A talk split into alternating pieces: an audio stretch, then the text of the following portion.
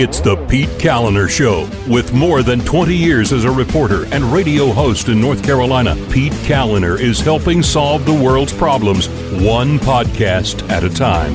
Because he's a giver. And now, here's Pete.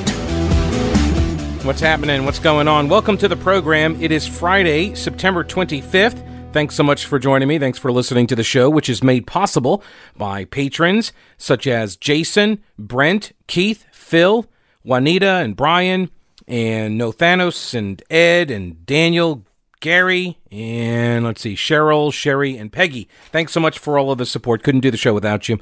Um, the outcome of our state legislative races, uh, not just here in North Carolina, actually, but everywhere, going to have an impact for at least a decade to come. So this election cycle is going to have an impact for a decade.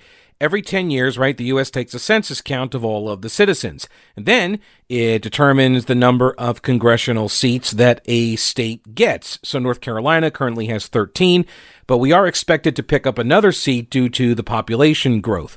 Uh, so giving us a 14th seat. And from what I have seen, it would be somewhere down east, I think, is where they're thinking that the well, the Democrats are thinking that they would like to draw it down east. So who draws those districts? Well, that's the job for the state legislature in North Carolina, which, by the way, also draw their own district. These state lawmakers draw their own district lines. So this usually locks in partisan control of whatever party's in charge for at least a decade. They will draw themselves districts that are uh, you know, most advantageous to preserving a majority, uh, at least uh, until a time comes where they are unable to do so, which is basically what happened to Democrats. They controlled the state, they drew the lines for over a century, and finally by 2010, uh, there were enough scandals, people had grown disaffected with the uh, with the Democratic machine and its leadership. Uh, also, you had a lot of people that were uh, becoming Republican, voting Republican, and so they decided to uh, throw out the Democrats from power. Republicans took over in 2010. They drew the lines and gave themselves, you know, uh, a solid majority, super majority actually in uh, the early years. but now, got a new census. 2020 new census.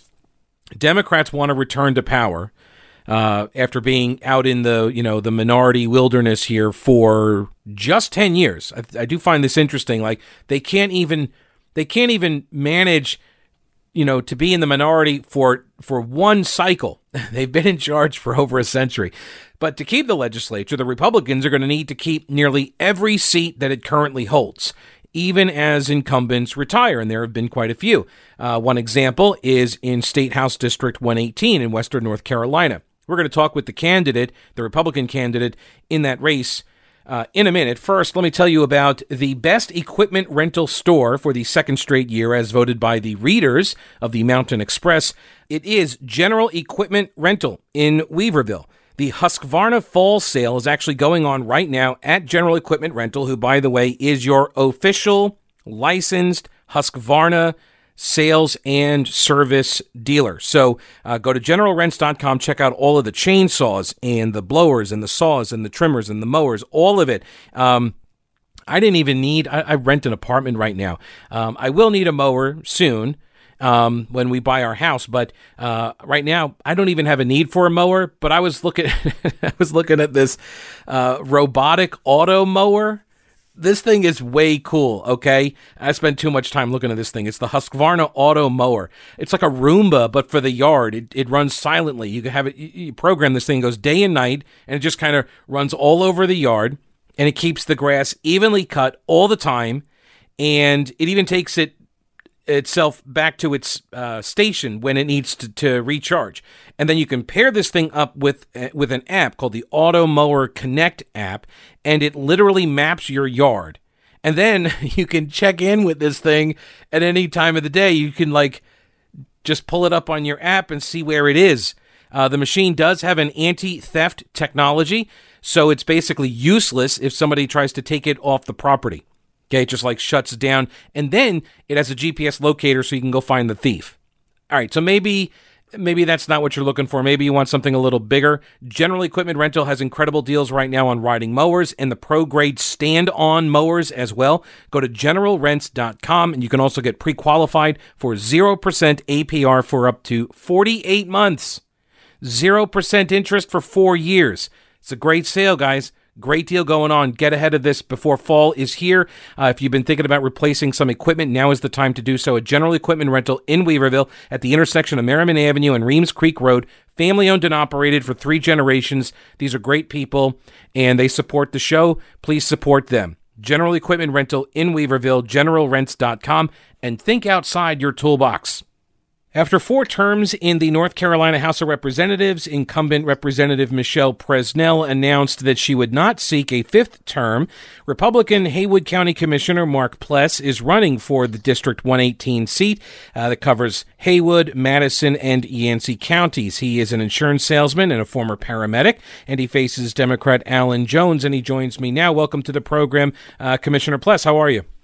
Thank you. Doing great. How about yourself? I am doing all right. I'm doing well. So, um, f- uh, I guess first off, why why the state legislature? You're a county commissioner. Uh, why do you want to make the jump from the county level up to the state level? You know, I've enjoyed being a county commissioner, and uh, now the opportunity has come up that I can actually go to Raleigh and fight for the people. I have enjoyed being able to do that in Haywood County, and now that this opportunity has arisen, then I think it'll be a lot better, and I think I can get a lot more people, a lot, lot more stuff done for the people here in Western North Carolina.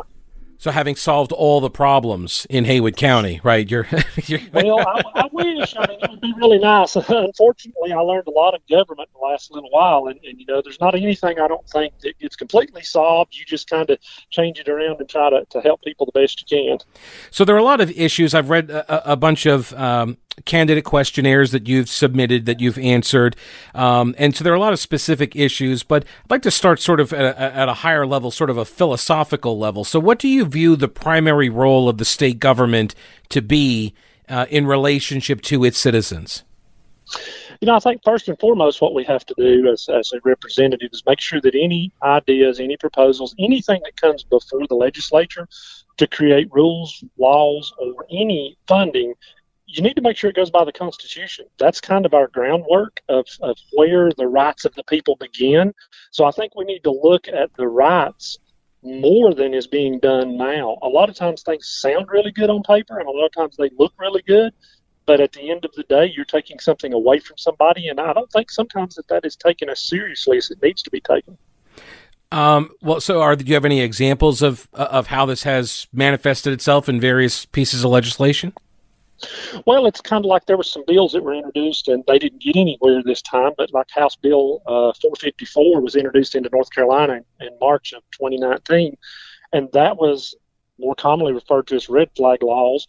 That was introduced to try to give the ability of a sheriff to take away someone's weapons. Uh, if you have a gun and someone in your household doesn't even have to be a family member wants to anonymously say that you're a threat to someone, they can come and take away your rights. They can take your Second Amendment rights, and they never have to tell who did it. They never have to mention it. You don't get your fair day in court. We're guaranteed a speedy trial in the Constitution, but they're going to bypass every bit of that under the pretense that something tragic could happen. And I understand tragedies happen, much like motor vehicle accidents. You could have multiple people killed in a motor vehicle accident. There have been numerous guns that have been used to take uh, quite a few lives at particular events. We can't stop everything from happening, but we definitely don't need to stop it by trying to take away the rights that were given to us by our forefathers.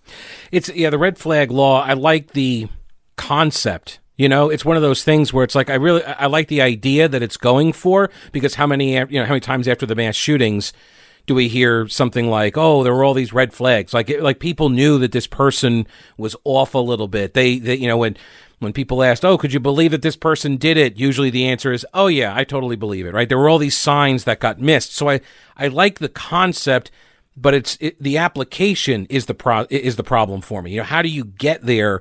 How do you protect the people's rights, but also try to figure out a way to to prevent that kind of thing from happening. Do you do you think that there is a way to get there, or is it just unworkable in any fashion? I think there's a way to get there, but it starts with with actually enforcing the rules and the laws that we have in place currently. I followed the school shooting that they had in Florida, mm-hmm. where the young man went in and he killed several people. The biggest failure on that, his mother was trying to get him help local law enforcement was trying to get him help. The people that were treating him for his mental disorders would not put him down as a danger. They would not, if they had put him in the database as a danger, he would have never been able to acquire those weapons legally. Doesn't keep you from being able to get them on the street, but he could not have done what he done had they have done their job. And I think we need some enforcement on that. When we find out that someone was a threat, we need to go after the people that picked up on it, noted it, and didn't do anything about it because that's the real offender here. People are going to have issues. Things are going to come about in life that we have to deal with. But we have laws and rules in place now. Just do what we're supposed to do.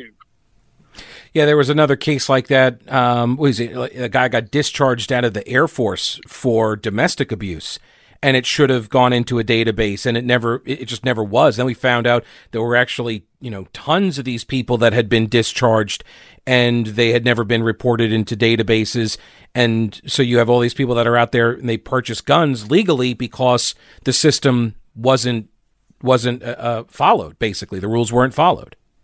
Correct. And, you know, when it comes down to it, if the people that are evaluating all of these folks are more concerned about the life and the stigma that's going to follow this person than they are about protecting society, they should be ashamed of themselves. They are there. They are our first line of defense.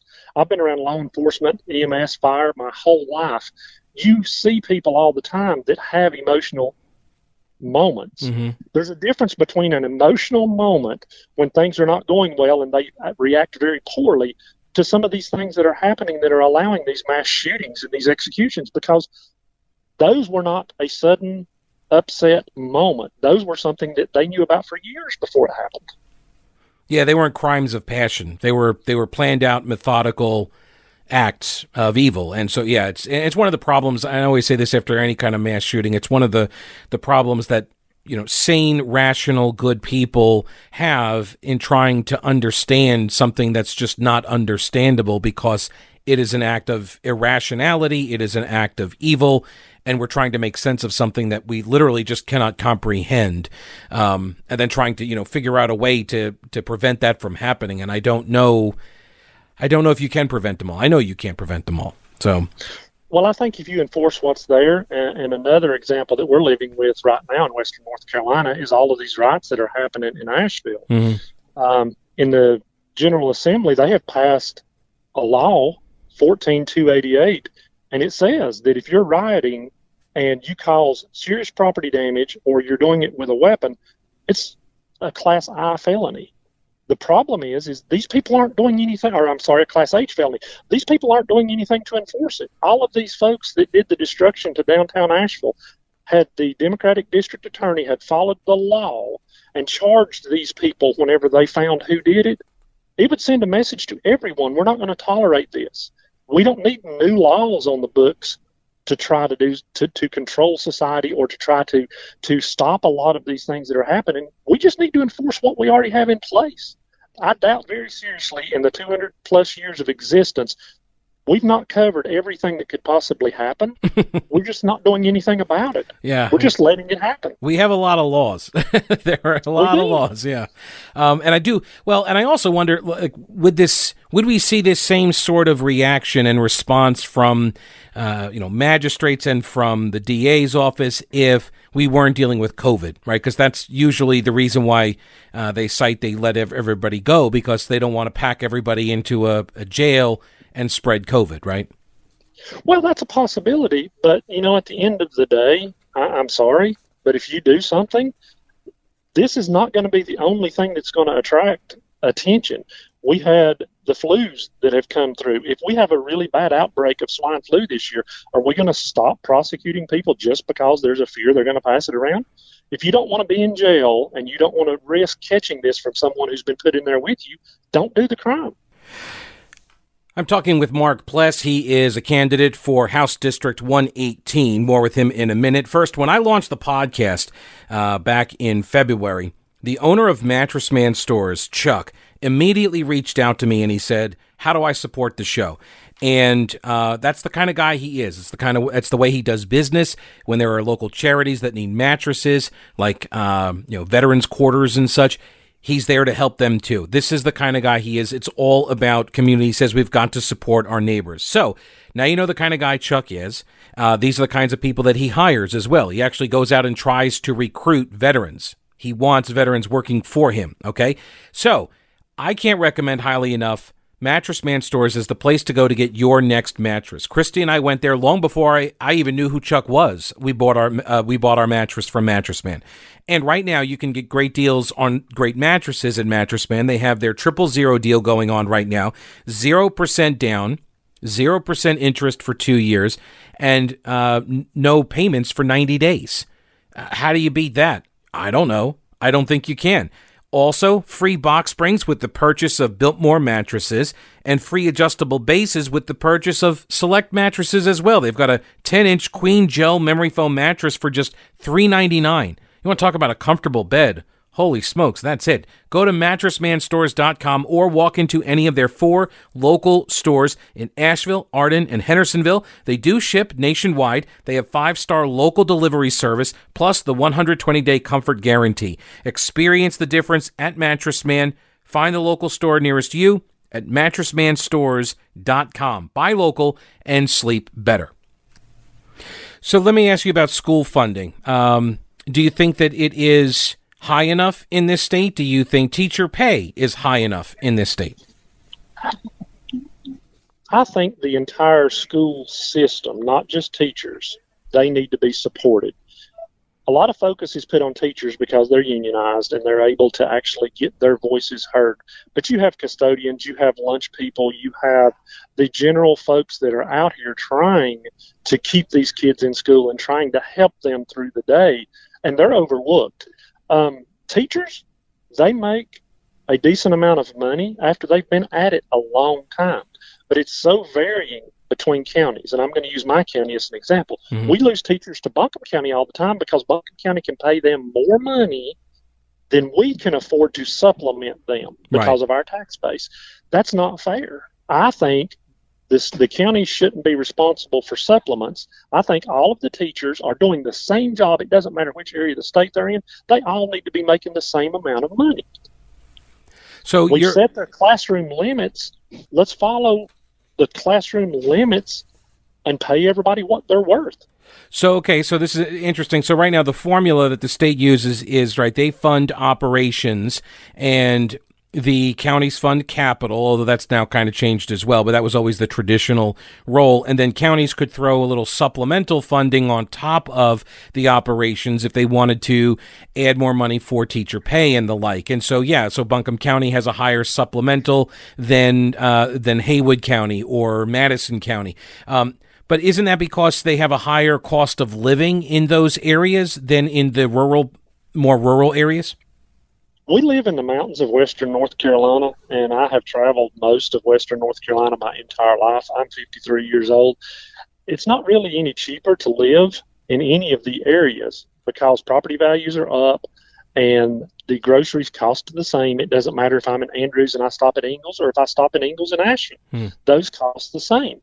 Um, we're just trying to, to use that, I believe, as a way to say this area is worth more and they need to make more when in reality they don't. Everybody needs to be on the same page.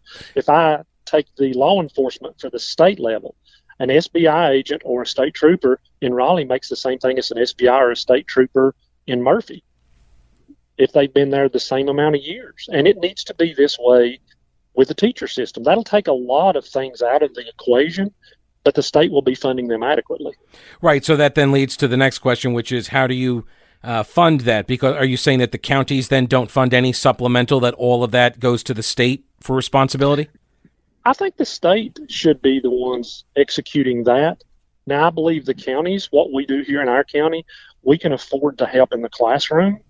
Some of the other counties that don't even pay a supplement could not maybe afford that. But as far as the salaries are concerned, I think every bit of that should come from the state and everybody should be on the same level.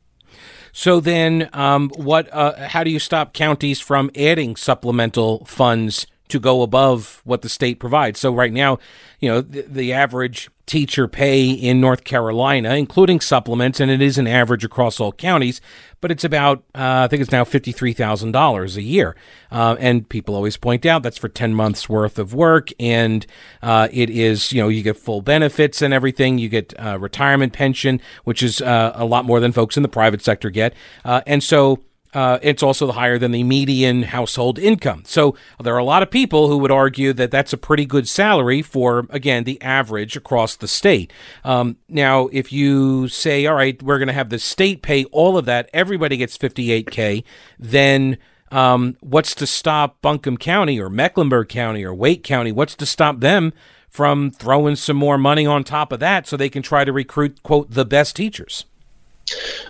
The legislature would have to get involved, and I don't know that there would necessarily need to be a law that says they can't do that, but there would need to be some discussions with the Department of Public Instruction and make it very well understood that if we're going to foot the bill for this and we're going to pay everybody the same, however they control the local districts, they need to make it very clear that there are no supplements.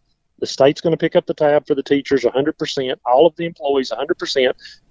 You're going to stay out of it. Mm-hmm. What uh, what would then be the the average teacher pay that you would feel comfortable with at a state level? Because right now this, that fifty three thousand includes the supplemental levels. So, what would be a good number?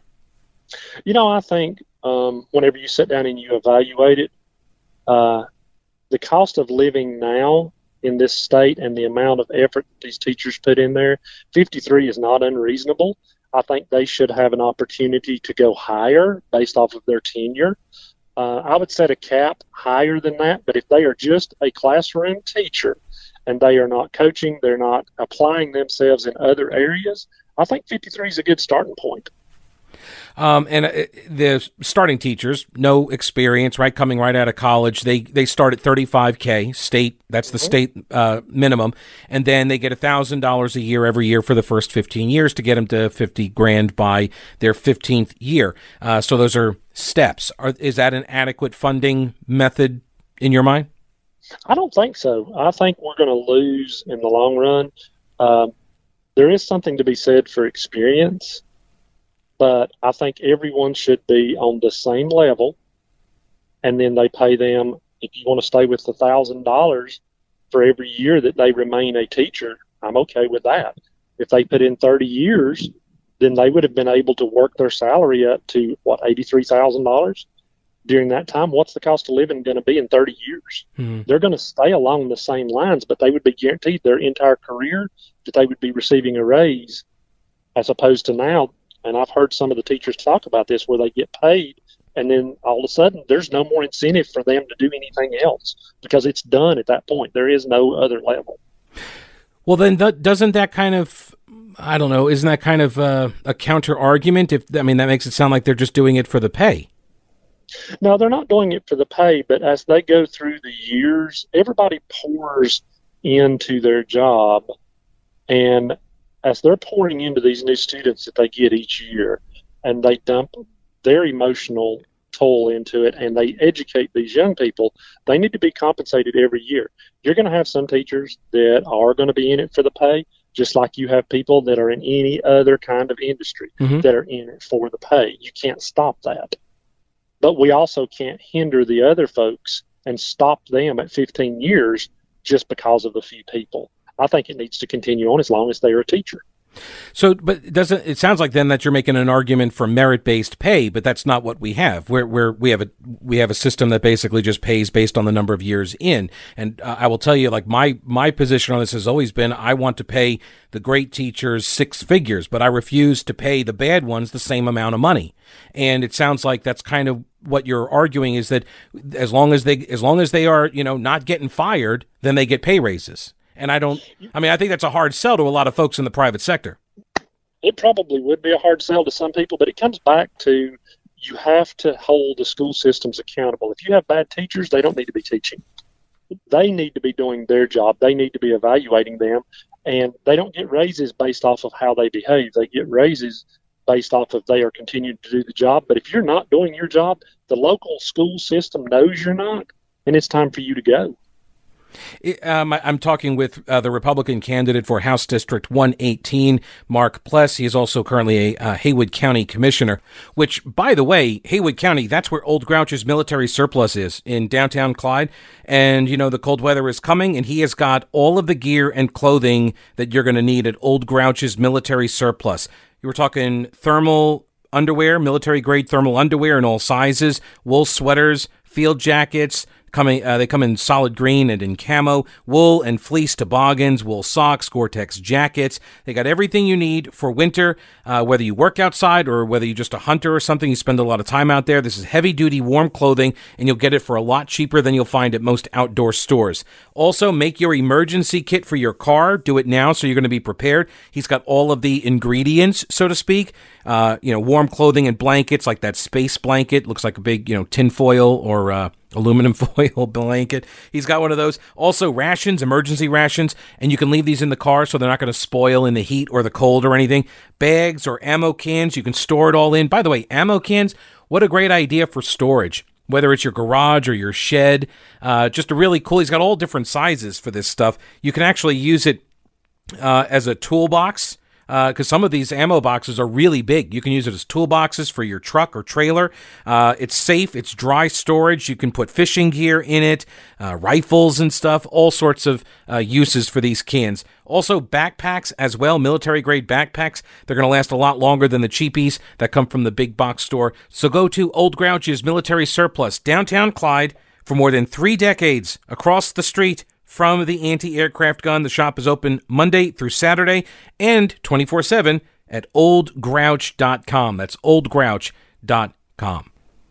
I'm talking with Mark Pless, candidate for House District 118. And how difficult is it to get rid of teachers? You, as a county commissioner, you interact with the, the school district. So, h- how hard is that to get rid of teachers? And sh- is there something at the state level that could be done to make that easier to re- to release bad teachers out of the districts?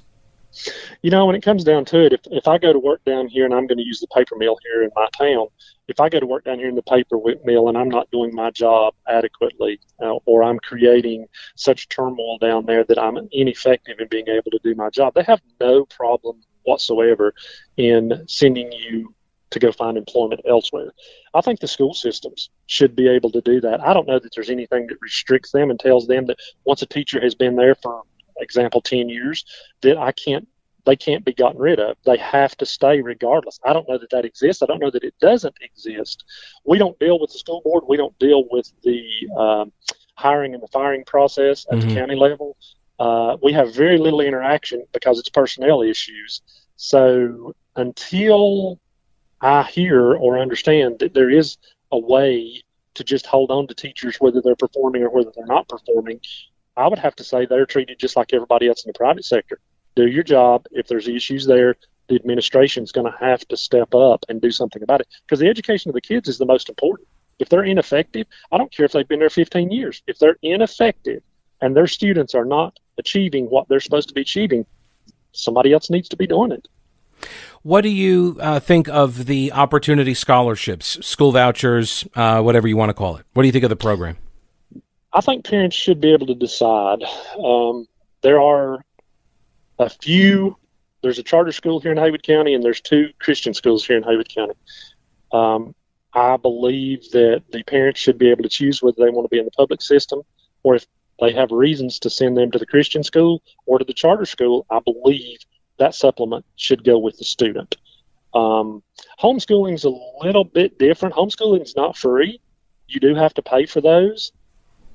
That would be something that I believe parents should be able to choose, but it shouldn't be making money by keeping your kids at home. Mm-hmm.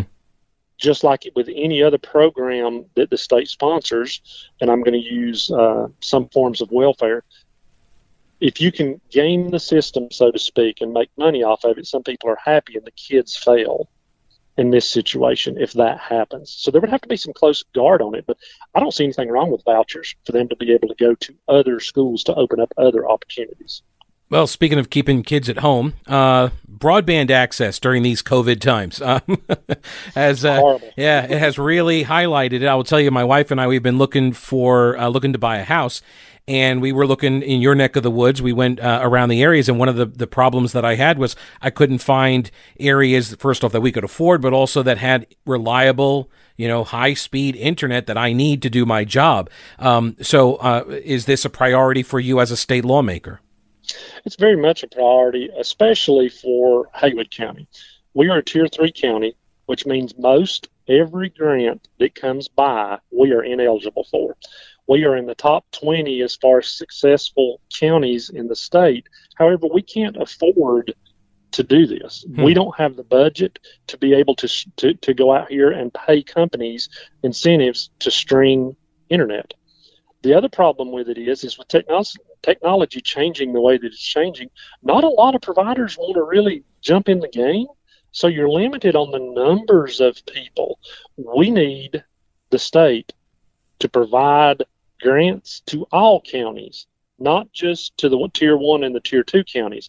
Fortunately, Madison and Yancey are able to apply for those. And Madison has been putting some in. I have spoken to the people over there, hmm. and they're doing a fabulous job getting internet ran and getting grants to do that.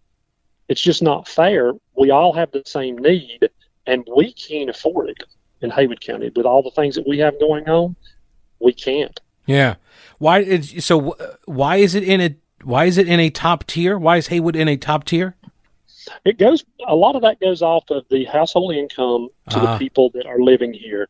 We make a little bit better now. We have a, roughly sixty thousand people in our county. Buncombe County has about two hundred and sixty or two hundred eighty thousand. We're in the same tier as them. We're in the same tier as Raleigh. Um, huh. There's not a population differentiation between it. Now, granted, we have all of these people here that are making comparable pay but we just don't have that many people. You don't have as so many, right? many people in there, but there's no no bearing on that. It just means that the, the county commissioners here over the last few decades have done a fabulous job helping Haywood County to prosper. We've had some business people that have invested in Haywood County. They've done a wonderful job, but now it's killing us. Now it's mm. hurting us. Yeah, and I wonder also, you mentioned the technology improvements. I remember reading uh, years ago, actually, that uh, we, uh, uh yeah, that uh, Africa actually has higher uh, cell penetration than parts of America because they never ran the wired lines. They because they were so far behind. This sort of like leapfrogging in technology occurs when you're so far behind, but then the new technology comes out and you're able to basically jump ahead and put the new stuff in because you don't have to build out or tear down the older infrastructure. And it seems like that's kind of where we are. I mean, right? Because that 5G stuff seems like that's right around the corner. It seems to be. Uh, I hear there are going to be restrictions on the population size just because of the sheer cost mm. of what it's going to take to put that in. So Haywood County may or may not fit into that. Uh, the numbers I'm giving is 75,000 plus. So if that ends up being true, as of right now, until we see what the census numbers are, we don't qualify. So it may be several years before we reach a point to where a provider is willing to put 5G in Haywood County. Hmm. Now, my other two counties are a lot smaller than that. They may never see 5G. So we can't wait on that to happen. We've got to come up with something that's going to help these people. I'm thrilled that Madison has been able to do what they're doing. Yancey, I feel certain that they're going to be headed in that direction too this part here, it's just going to have to, something's going to have to change, and we're going to have to have somebody that's willing to invest in Haywood County. Uh, let me shift gears a little bit with you. Um, there was a law that was passed several years ago, and um, it's about the Confederate monuments and statues and who basically has authority to take them down. And the state uh, essentially took that authority away from a lot of the local jurisdictions. Um, is that something? It's been, I guess, now what four or five years. Is that something that you would be interested in or supportive of looking at again to return that power back to the local jurisdictions, or are you comfortable with it staying at the state level?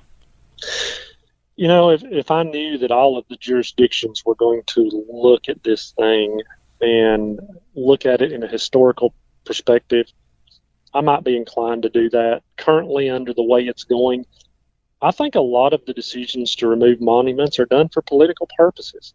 I don't think they're done because there's really that big of an issue or that there is a problem with it. We cannot erase our history. Things that have happened here in Haywood County, be it on a national level or on a local level, we can't stop what happened, but we don't need to hide it either. There's going to be somebody coming along behind us that may make that very same mistake. So until the local people get to the point to where they're not going to be pushed into a decision because of political motivation, then it has to stay with the state. So, but do the statues are the statues actual warnings against making those mistakes, or are they celebrations of some of the people that engaged in some of those mistakes? I don't think it's a celebration. I took my son, uh, my oldest son, to Gettysburg twice. Uh, we have been to Vicksburg. He wanted to see as many Civil War monuments as he could. And it wasn't because we were going to honor those people that, that did that and, and the things that the Civil War has come to stand for. It was learning about what happened during that era so that we know what it's about. A lot of those monuments, they may commemorate a person, but if you look at anything that you go see and you do the research and you find out about who that person is, there's vast amounts of knowledge to be learned so that we don't go down this same path. Um, what, what, how long ago did you go to Gettysburg? He was uh, the first time we went. He was 11, and he wanted to go back for his senior year. So we took him back when he was 18, when he was graduating high school, and he is 26 now. So that would have been eight years ago. Okay, I, I just uh, the reason I ask is, um, you know, the local author of the book, One Second After, Dr. Bill Forstchen, he was telling me several years ago how he went to Gettysburg and he said he got there and everything just kind of looked a little off. It just looked different for some reason. And he had taken so many, you know, trips of of his students up to there that uh, he knew all of the tour guides or docents or whatever. And so he uh, he said something seems off here, and the guy told him there are no students. And you look around, he's like, and it clicked. He said I, he realized like like schools aren't bringing their kids here. They're not bringing students to the Gettysburg anymore. Um, and I guess it's because, like you said earlier, politics. They they they're they're just maybe too afraid to even touch the subject, so they just don't go. And so it used to be there would be buses just you know filling up all the parking lots, and now it, it's not. It's just it's kind of sad. It is sad, and and the sad part is is we don't need to censor our history with our children. Um, too many times, they're going to need examples, and those examples are going to come from other people. What it did for my son was it ingrained in him even more so that he wanted to serve his country. He is a Marine reservist. His younger brother decided he was going to become a Marine reservist, they proudly wear the uniform. They proudly stand for everything that is about the United States of America, and they would die today for that. But part of that, I can't help but believe, was ingrained in them by getting to see the sacrifices and hear the stories of what people gave for our freedoms. My guest is Mark Pless. He is running for House District 118. Uh, this is the seat formerly held by Michelle Presnell. Uh, you know how important your website is to your business, by the way, especially nowadays, right? Uh, you needed to turn up in search engine results and you wanted to look professional. You wanted to be user friendly, not just for the people who come to the site so they can navigate around easily, but you wanted also to be user friendly for you. Because if you got to go in and make some updates to your website on the fly, right? You don't want to be worried about how to do that and not remembering stuff and it's coding. You've not learned to code. So while you do know your business, you probably don't know a lot about website design and maintenance and security. But you're in luck, my friend Schaefer Smith does. Schaefer Smith Design. Great design can actually solve a lot of websites' problems. Professional services, corporate and small business and entrepreneurs.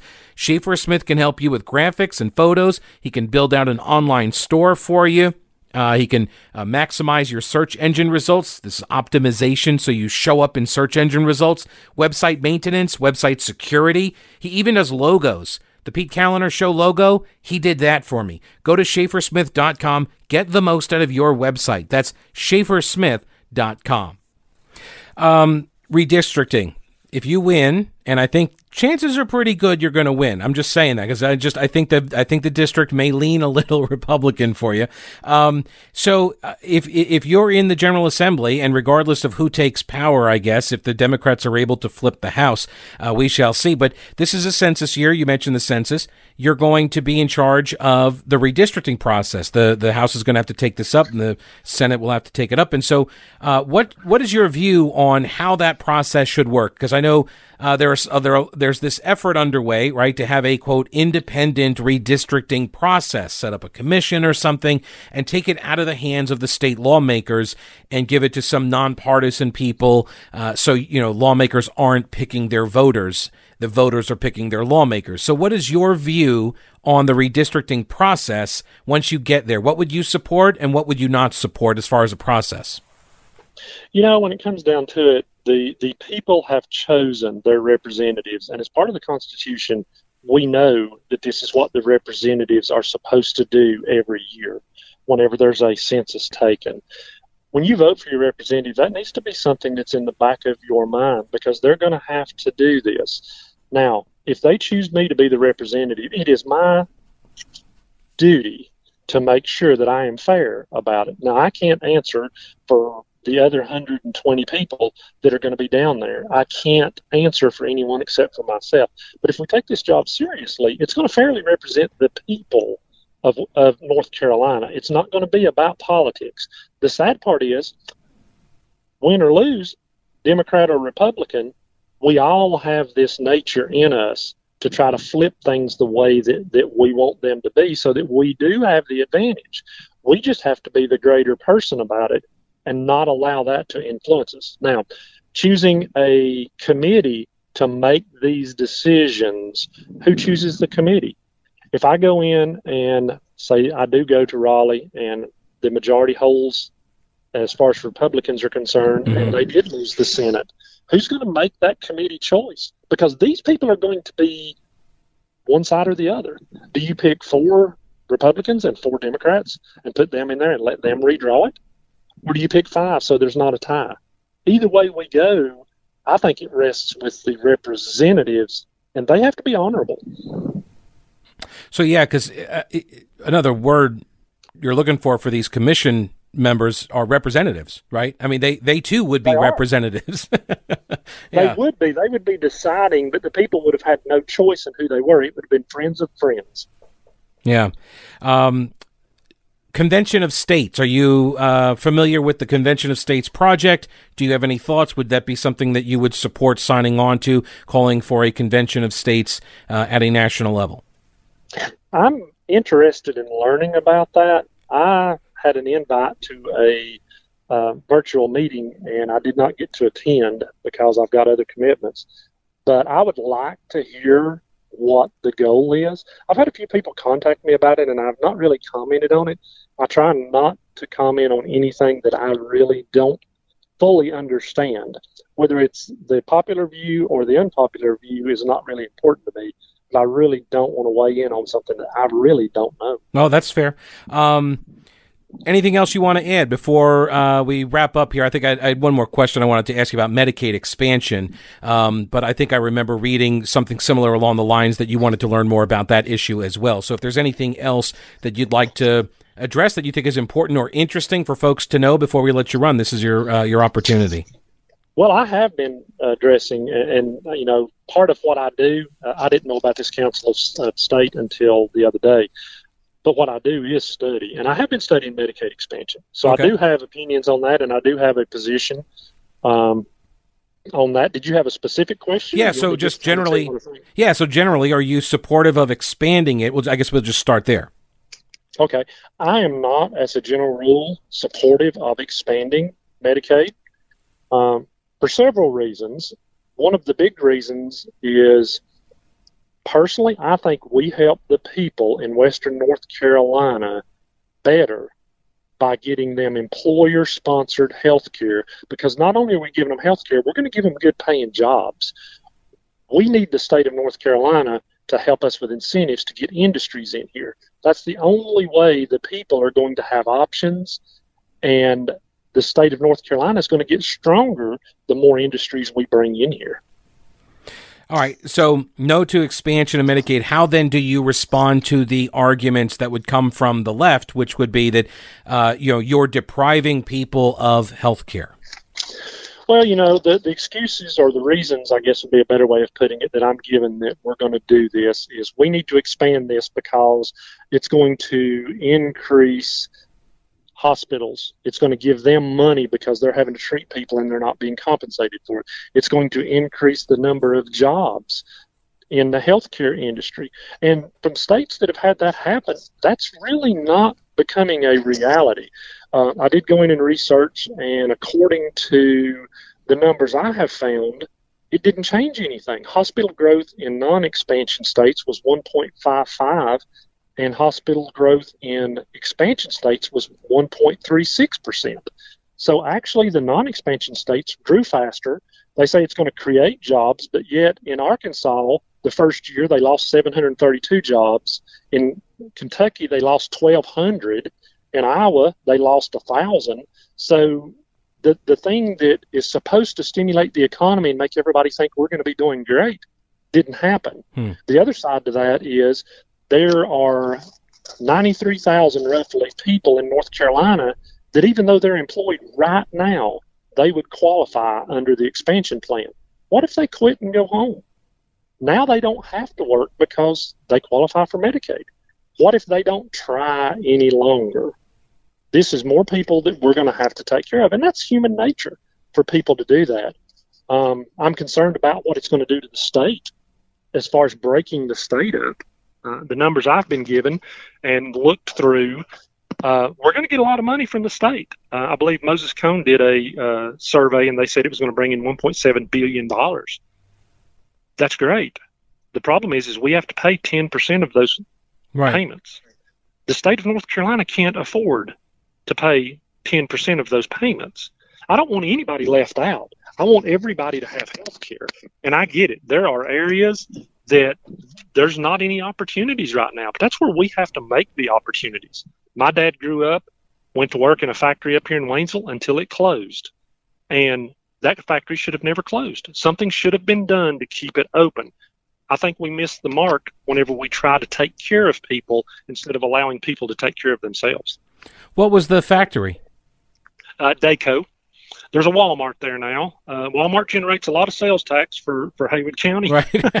but in reality, that put a lot of kids through college. It yeah. also provided a retirement. It, it provided death benefits. It provided a lot of things for a lot of people. But when the factory closed up, Walmart was the next choice. Mm-hmm. I think being proactive and when when companies are having trouble you have to keep the lines of communications open. And if the state of north carolina needs to help a company along that's fine. That's better than finding work for 2000 people. Is that is that the proper role of government? Because whatever the and I don't know what that company did or what they made but there's a competitor I would assume for that company. And that competitor if they're winning in that competition they're not getting help from a government, right? So isn't that kind of a thumb on the scale to to kind of give one company, one private sector actor uh, benefit over another?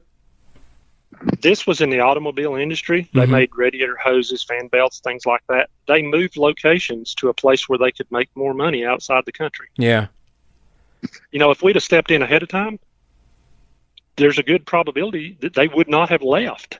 But you've got to, you got to be proactive and get in there. Now, right now President Trump's trying to get these countries or these companies to come back out of these foreign countries and get them back here. Okay, if we get them all back, he wins. We go another four years, he gets most of them back. If we don't continue that trend and keep them here, and sometimes that's going to be giving them a loan. Sometimes that's going to be helping them through a tough economic time. But it's more important to keep the people working than it is to just allow somebody to walk away and go to another country where they think they can make more money. We've got to be proactive and stay in there and keep the jobs here so that we can survive. This pandemic is one of the greatest examples of what happens when we de- depend on everyone else. Look at the grocery stores. Look at all of the people that are going out when this thing first happened and buying up toilet paper and all these items that they wanted to stockpile it was weeks and months before these stores got back to normal because they're not made here in the United States. We yeah. had to ship them in. The other countries got hit before we did.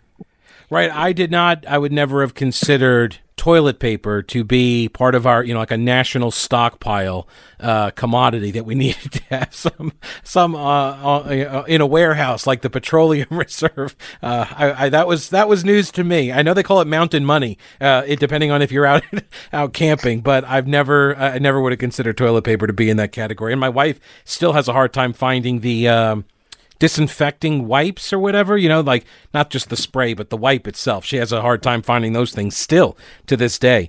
Um, so yeah, I think I think there's a lot of we're we as a society have learned a lot about ourselves and I think are like what employers are good employers and which ones are not, uh, landlords, which ones are good and which ones are not during all of this COVID uh, crisis. I think it has been a clarifying moment in a lot of different ways. It does, and the longer that North Carolina stays closed, the harder it's going to be for us to do things. I understand that this, this virus is very real, and I understand that it's attacking people, and you can't really see it coming. the The problem with it is, is we need a safe way to navigate through this thing, and just by locking the doors to everything doesn't help us. We've got to have something that people can earn a living they can get out, they can do their job. We've lost countless small businesses. There's whenever this is all over with, I would love to see the count of how many people went out of business because of these decisions that were made in the last six months. Mm-hmm. I think it's going to be horrible. I think it's our fault through the governorship that this has happened. We should have been in there trying to figure out a solution for this thing rather than just locking everybody down. Um, I don't know that that this uh, is any different than things that have happened in the past. We just reacted very poorly, I think, to the situation. In Haywood County, we closed everything down, gave the hospitals and everyone time to get prepared, and then we opened it back up. And then about that time, the governor came in and just shut everything down. Mm-hmm. Uh, we can't make this virus go away, whether it's here in 2021, 25, or 2030 we can't make it go away. There's not a magic spray that's going to make it disappear. We've got to learn how to exist through it. And I don't think we've done that for the last six months. We've been scared sitting in our houses. Yeah. Uh, well, I've already kept you for a very long period of time here, but I appreciate uh, you spending this time with me. Uh, Mark Pless, he is the candidate for House District 118. This covers Madison and Yancey and uh, most of Haywood County. He's also Haywood County Commissioner. Thanks so much for your time. Great to talk with you. Nice to meet you. Thank you. Have a great day. I appreciate the opportunity. And speaking of opportunities, this is a great opportunity if you have a house and you are thinking about selling. Are you aware of all the people that are trying to get out of cities for some reason? I'm not really sure. Yes, they are fleeing and they would very much like to buy some property or a house out here in Western North Carolina in the mountains. So call Rowena Patton, 333 4483 if you're thinking about selling your house okay? And she can help you with the process. Even if you're just kind of curious to know whether this is going to be a right decision for you, give her a call 333-4043 she and her all-star powerhouse team they outsell 99% of the realtors in the state okay uh, they're fantastic buying or selling they're the only agents i would call in fact they they are the only agents christy and i called uh, we're buying a house and we're in the process of that right now. And we called her, and that's the only agent I've ever endorsed, the only agent I would call. And so I recommend her highly to you. She's also the official Homes for Heroes real estate agent in Asheville which is a national program that gives buyers and sellers 25% back from the realtor commissions. This goes to police officers, firefighters, healthcare professionals, educators, and members of the military, veterans, active duty, and retired. She's given back somewhere in the neighborhood of just short of $800,000 to local folks. Okay, so keep more of your own money if you're in any of those professions. Call Rowena Patton and the All Star Powerhouse team 333 4483. That's 333 4483 or mountainhomehunt.com and start packing. All right, that's a wrap for this episode. Remember, subscribe to the podcast, give it a positive review. I appreciate that. And consider becoming a patron of the program. You'll get cool stuff, you get exclusive content. Links are at thepetekalinershow.com and in the description of the podcast. Thanks so much for your support. We'll talk to you later. And don't break anything while I'm gone.